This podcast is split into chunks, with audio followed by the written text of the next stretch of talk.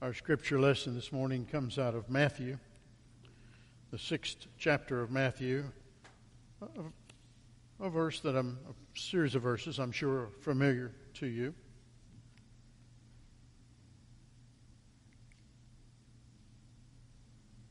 Before I read these verses, I want to share that we at First Evangelical Presbyterian Church believe that this, this word is true that it's God's truth for us.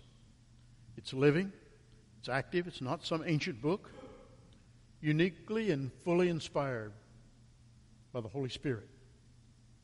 And it's the only infallible way of faith and practice. So we need to know what it says. Hear God's word. From Matthew 6, verse 25 through 34. Therefore, I tell you, do not worry about your life, what you will eat or drink, or about your body, what you will wear. Is life not more important than food, and the body more important than clothes? Look at the birds of the air. They do not sow or reap or store away in barns, yet your heavenly Father feeds them. Are you not much more valuable than they? Who of you, by worrying, can add a single hour to his life? And why do you worry about clothes? See how the lilies of the field grow? They do not labor or spin. Yet I tell you that not even Solomon, in all of his glory, all of his splendor, was dressed like one of these. If that is how God clothes the grass of the field, which is here today and tomorrow is thrown into the fire, will he not much more clothe you? O you of little faith. So do not worry, saying, What shall we eat, or what shall we drink, or what shall we wear? For the pagans run after all these things. And your heavenly Father knows that you need them.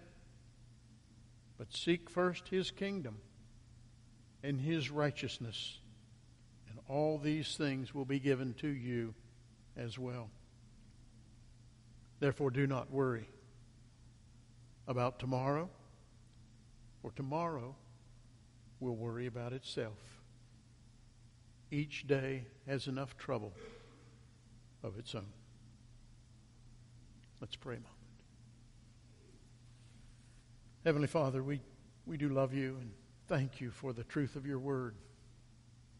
It is truly our, our rock, our lighthouse. Lord, as we ponder around this word just a few moments here this morning, may your Holy Spirit move within us and stir us, Lord, to understanding, to conviction. How should we be living? How should we be honoring your truth? Lord, it's our prayer that we might be changed just a little bit as we sit at your feet and as your truth permeates our hearts and minds. We give you all the praise, O oh God, and all the glory. In the name of Jesus our Lord. Amen. In any given year, the statistics tell us that somewhere 19, 20% of Americans will suffer an anxiety disorder. That's twice the number of those who suffer from depression. I know we tend to lump all those things into one big thing. Depression runs somewhere in around a third of us. Our levels of anxiety and, and depression and all these kinds of, of mental sicknesses, really, have, have increased dramatically over the last um, several years. In fact, a psychologist, Robert Leahy, says that the average American child today exhibits the same level of anxiety that the average psych- psychiatric patient did in the 1950s. I know that's a long ways ago, and for some of us, that's a real long ways to go. But think about what it says about the world we're living in today. That the average American child has the same anxiety level as the psychiatric patient of the 1950s. Material comfort and security may be higher now than then, but other prevailing issues like separation from family, both extended and, and, and otherwise, loss of community, fears, founded and unfounded, of, of a climate crisis or terrorism, immersion in technology, increased focus on activities outside the home, sports and music and social clubs and all those things, lack of emotional support. Those are just some of the many, many contributing factors that, that we deal with today that have, have accentuated greatly over what they were so many years ago. This psychiatrist, Leahy, puts it he says, We live, you and I, in an age of anxiety, and we become a nation of nervous wrecks. Maybe if we went even further and we looked at some of the prescription drugs that are sold by the millions, even billions these days, as we try to deal with this nervousness, this worry, this anxiety that we're in, it would say the same thing. You may have already experienced some of this anxiety just this past week with family, friends, food. Hurry, hurry, hurry, go, go, go, get up, go. It's, it's coming. Strive as we may, it's impossible to free ourselves from anxiety totally. Especially since, in so many ways, the, the culture and the society you and I live in, we're anxiety driven. We're pushed. And if we don't worry a little bit, it's not healthy. And yet, here comes Jesus. Here comes Jesus into our world, and Jesus very flatly states do not be anxious, do not worry. There's no doubt that's easier said than done. but nevertheless, it is God's prescription for our better life, for how we should be living. It isn't just a platitude.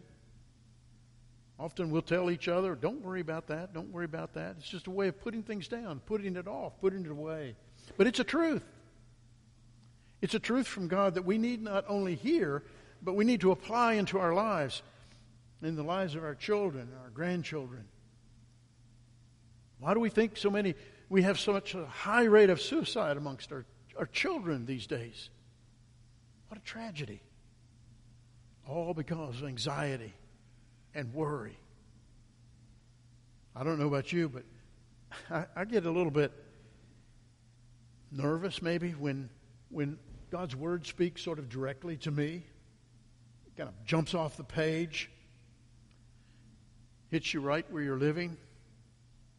I'd sort of like, rather see this word as a word for someone else. So it's, it's a word for you, it's not a word for me. But that's not true. God is talking to all of us. He's talking to you and me this morning about how we need to live our lives. And do well if we take heed. Of course, we can receive this Word of God in a number of ways. We can simply say, Well, I just don't believe it's all that big a deal, and I can toss it aside. But then, how can you say you're a Christian if you're not going to pay attention to what Jesus directly said? Do not worry. Or we can plead helplessness by saying, Well, there's simply no way I can change. I've been this way for so many years, and it's not going to change until it's over. And we do this when we go around saying also there's, there's a reason I'm this way.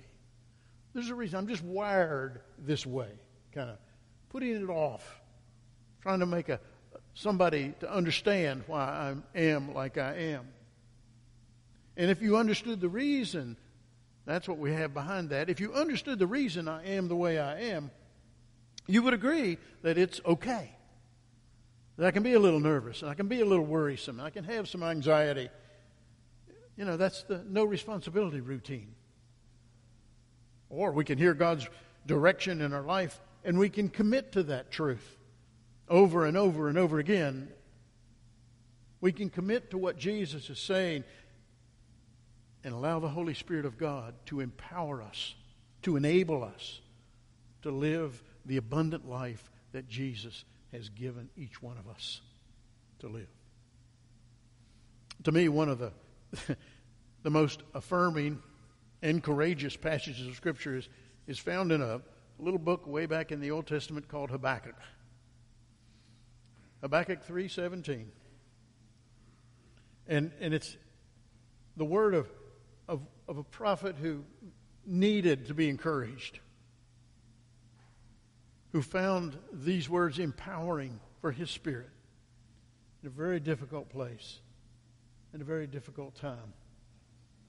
And he said, Though the fig tree does not bud, and there are no grapes on the vines, though the olive crop fails, and the fields produce no food, though there are no sheep in the pen, no cattle in the stalls, yet I will rejoice in the Lord.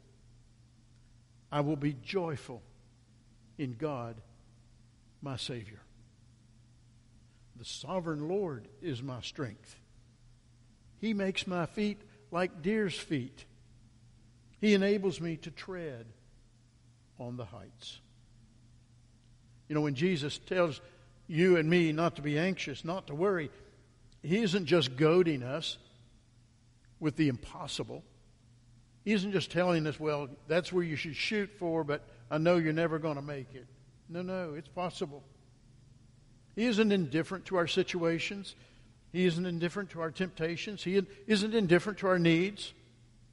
He very much wants for us, for you and for me, to find the better way, His way, and to find the joy and to know the victory of living in His grace, no matter what's going on around us. What makes us so anxious, do you say? Well, in this passage from Matthew, he identifies a number of reasons. And we can pretty much nod our head with every one of them. We, we, we're anxious and, and we worry because we, we're trying to make a living and it's hard to do. Or we're trying to provide the basic essentials of food and, and clothing and housing. Or we're obtaining possessions to keep up with the Gentiles in the rat race of life, you know? He called them pagans. We know who they are. It's all concerned about the future, tomorrow, next year. How are our children doing or not doing? How are we doing or not doing? And then all of that comes together in, in verse 25 of this text, and he says, um, About your life, what you will eat and drink, or about your body, what you will wear. And then he says, and he says, when you think about it, it sort of looks small food, drink, clothes.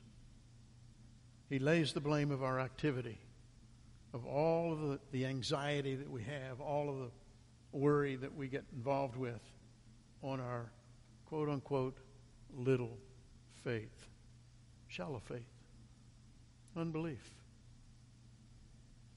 We're anxious because of our little faith. In verse 30, he says, O you of little faith. In 26, he says, uh, you are not much more are you not much more valuable than they talking about the birds of the air and, and the flowers in the fields? How god takes care of them and provides for them. You know when i think about the children's message this morning you, you know i thought as i was preparing for that i've never seen birds plant seeds.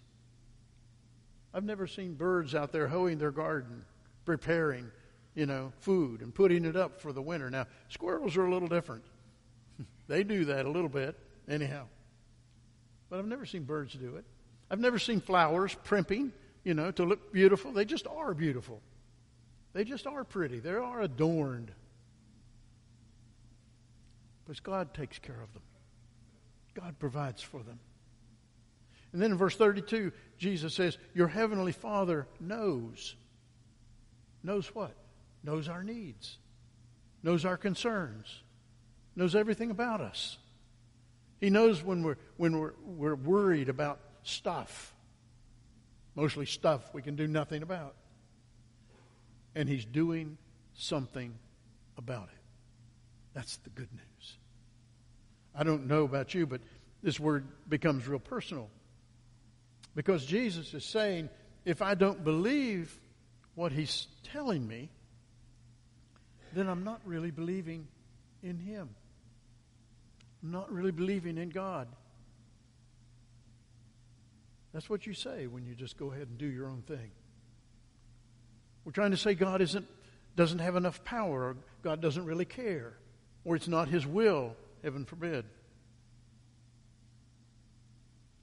Then I'm not trusting God to run His universe. then I'm not trusting God to take care of my needs. I'm not trusting God to work out all the details of my life. All promises He has made. I don't have enough faith to totally rely upon Him. Jesus said it. Little faith. Little faith in God, putting all my faith in myself. Who's in charge of my life? Who's in charge of your life? Oh, how we can we can't stand not to be in control. We want to manage things. We want to be in charge. We want to take care of every little part of life. And all of us fall into that.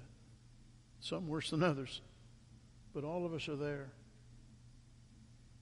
And then when we get things that pop into our life that we cannot control, and truly, if you would look at them, that's most of the time.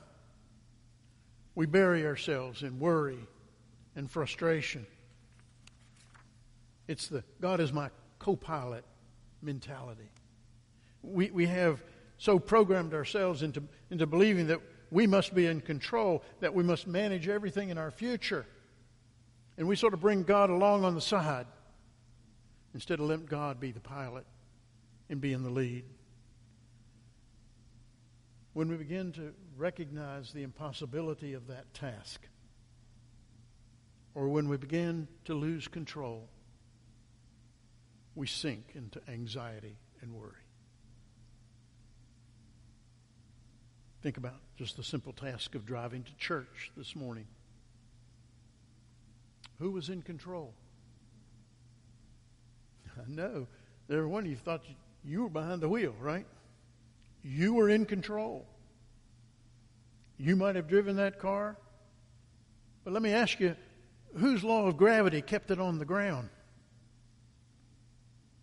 Or you might have been steering that car down the road, but who kept those other drivers from hitting you head on, passing at 55 miles an hour only a few feet away? Just think about it. God cares for us and manages our life so much every day, we don't even see it. We don't even think about it. We don't even recognize it. We have a role, oh yes, but we are far from in control. Try to avoid the flu. I mean, we take shots and all that stuff, but I know you could probably name many dozen of people who had the shot and still had the flu, right? And so we compromise it and we say, well, you didn't have it as bad. Maybe. But who's really in control of all this? Or cancer? Or heart disease? Try to protect your children. Try to, try to hold them so tightly that they can't get in trouble. You might have tried that somewhere along the way. What foolishness. What foolishness. Try for just a few weeks to go without some sort of a problem, some sort of an episode to crash in. Can't be done, can it? None of those can be done. When we try to be in control, we will always be anxious. We'll always be filled with worry. God's answer to our anxiety? Well, Jesus spells it out real clearly in verse 33 and 4. He says, Seek first his kingdom and his righteousness. Then, then, after you have sought first, all these things will be given unto you as well. You think about the kingdom of God, and what image comes to your mind?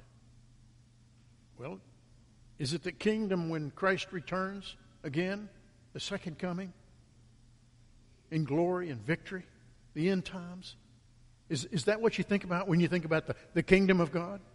Or is it when we pass from this life to the next, when we go to heaven, when we die?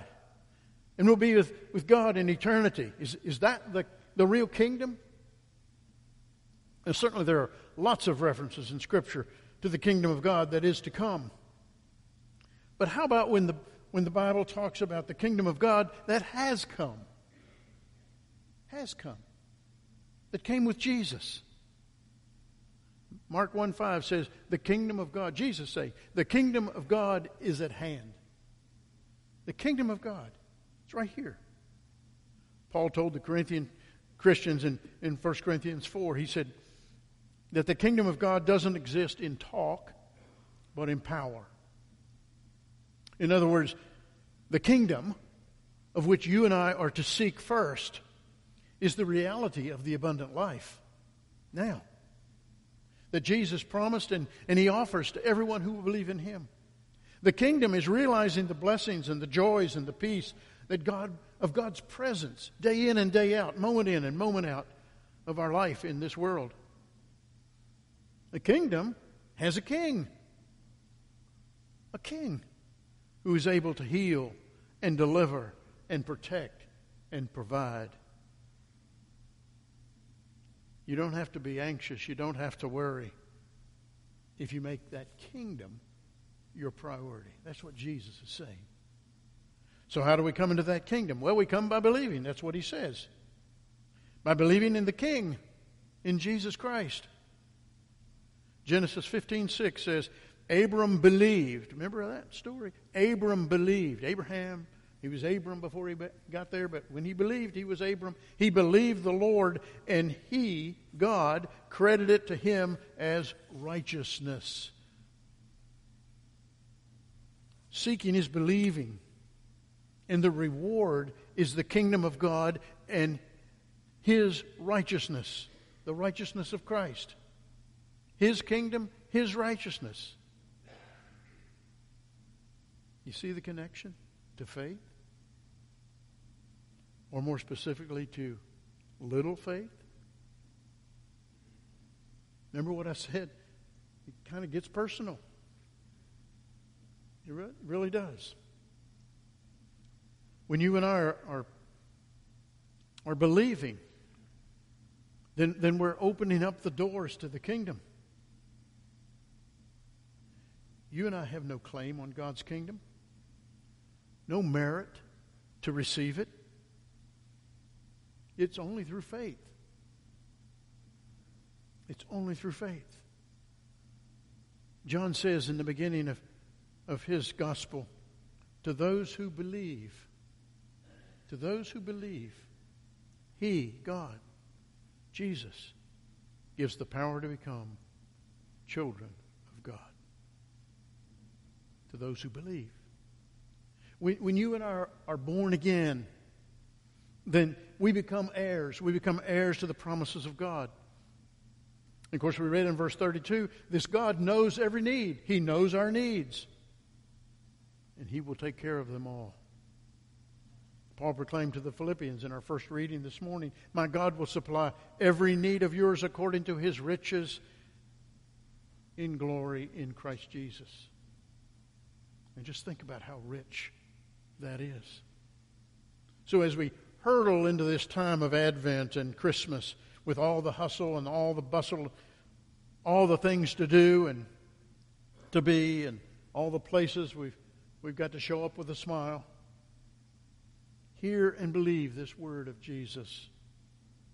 Don't worry. Don't be anxious about today or tomorrow or anything else. Because if you're His child, God has already taken care of all that.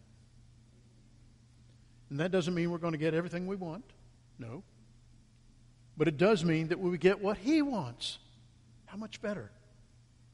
And it does mean that nothing will ever be able to rob us of the ultimate joy and victory of God. He will provide the strength. He will provide the healing. He will provide the victory. As Paul says in Ephesians 3, He is able far, to do far more abundantly than all we ask or think. Far more abundantly than all we ask or think. Forever and ever. Amen. Let's pray together.